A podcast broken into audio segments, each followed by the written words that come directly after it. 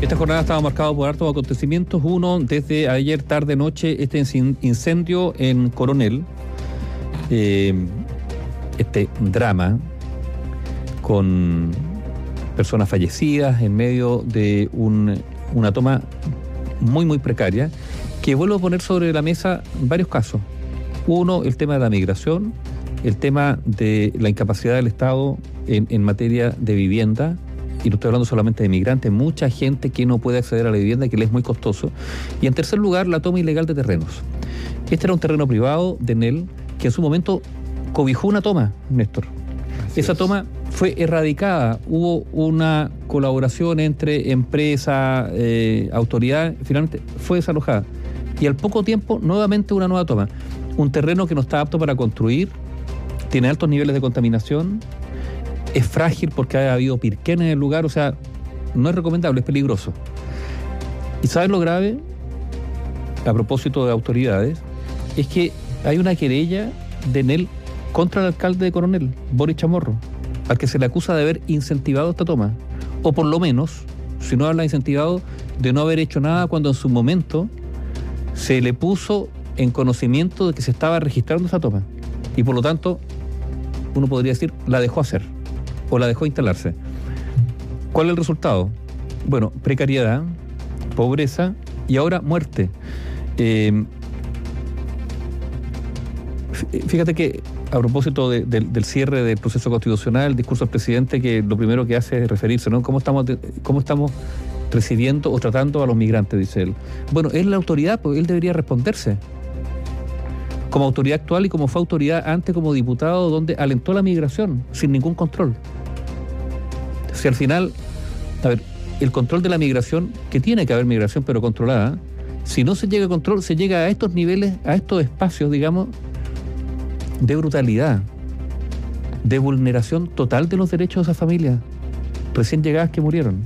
Cuando hay chilenos que necesitan viviendas. pero, pero, pero, pero además la responsabilidad de recibir a gente es para otorgarle efectivamente las mínimas condiciones. Entonces no basta con estar a favor o en contra. No, no, no. Está bien. Regulemos esto, ¿por qué? Porque si no, a esas personas que acogemos, la vulneración de su derecho es total o brutal. Ayer hubo dos cosas. Acuérdate que en radiograma el bus que chocó. El bus que chocó con, esas personas. Con las personas muertas, dos personas muertas. ¿Y quién era el otro herido? Y usted lo escuchó en vivo el día de ayer aquí en radiograma, que el propio comandante del Cuerpo de Bomberos decía. A los pocos minutos, después de que ya teníamos estable a los más graves, empiezan a llegar otros que se habían ido del lugar, que son justamente personas irregulares en Chile y que iban a bordo de temporeros. Efectivamente. Entonces, por un lado está el negocio de las tomas de terreno, a propósito de la ley de usurpaciones, que vamos a estar en contacto porque está está complicado la tramitación, ¿no es cierto? A propósito de la ley de usurpaciones, negocio detrás de eso, bandas organizadas que se dedican a esto. esto se convirtió en un gran negocio, tomar terrenos para después vendérselo hasta pobre gente que está dispuesta a gastar lo que no tiene para tener dónde vivir. Y cuando decimos pobre gente, estamos hablando no solamente de migrantes, también de ciudadanos chilenos que no tienen condiciones de habitabilidad mínima. Y esto hay que también sumarlo con la desidia o a veces la connivencia de algunas autoridades a ver, recordemos, provincia de Arauco, ¿te acuerdas la toma VIP? Mm. Reportaje de Bio, Investigación, funcionarios municipales metidos en la toma y, ofreciendo jacuzzi. Entonces uno dirá, bueno, algún grado de connivencia parece que hay, ¿no? en Constitución también. O sea, son, a ver, son varias las zonas del país donde está esta.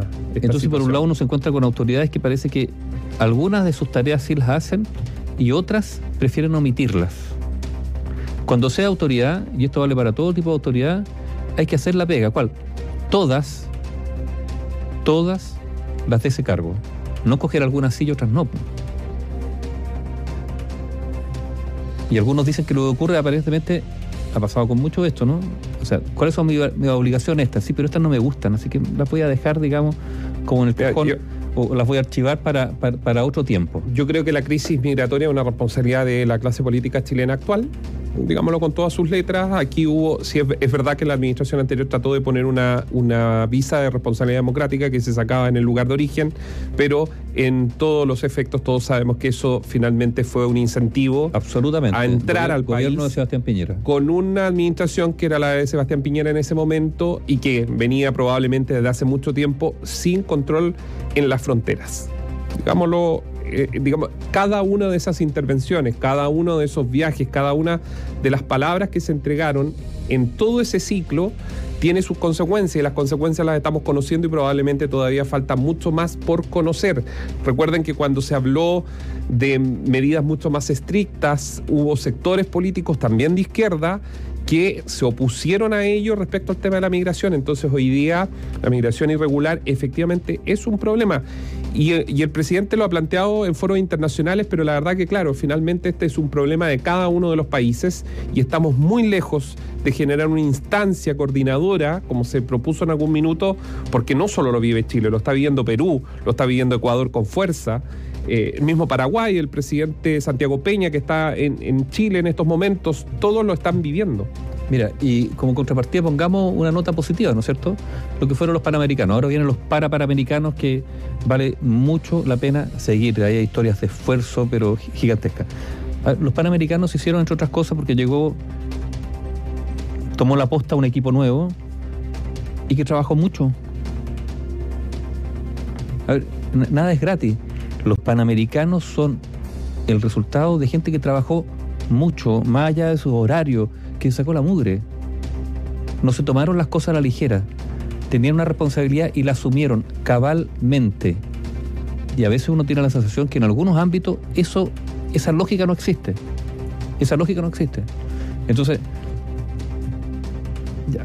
e, eso es para hablar, digamos, como además algunas, algunas de estas displicencias pueden terminar también en, en tragedias y tragedias graves.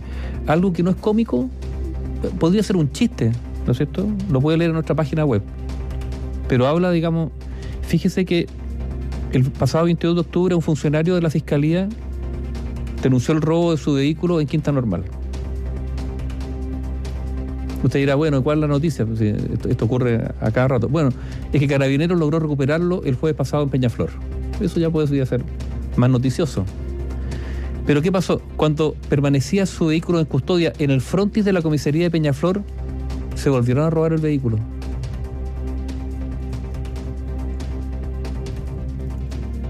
No es un chiste. Es verdad.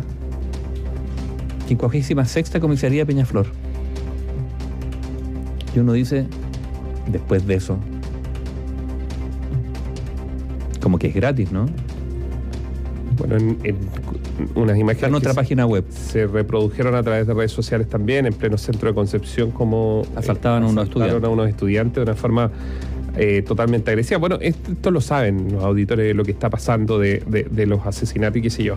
Eh, el tema es cómo se sale. El tema es cómo se sale.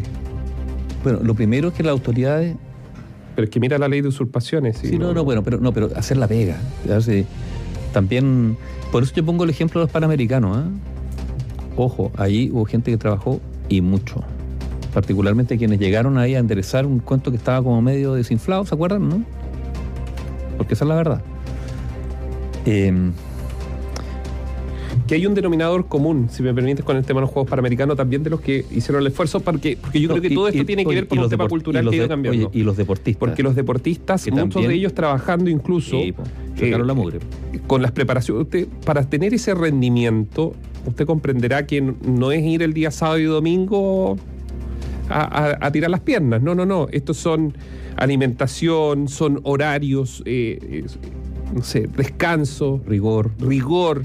Pero hay algo, pero hay algo que, que uno podía eh, ver en el contexto de todo lo que se vivió en los Juegos Panamericanos, y probablemente lo vamos a ver en los Parapanamericanos, que tiene que ver cómo esos jóvenes, en las imágenes se veía, quiénes estaban, quiénes eran sus mayores hinchas, la familia.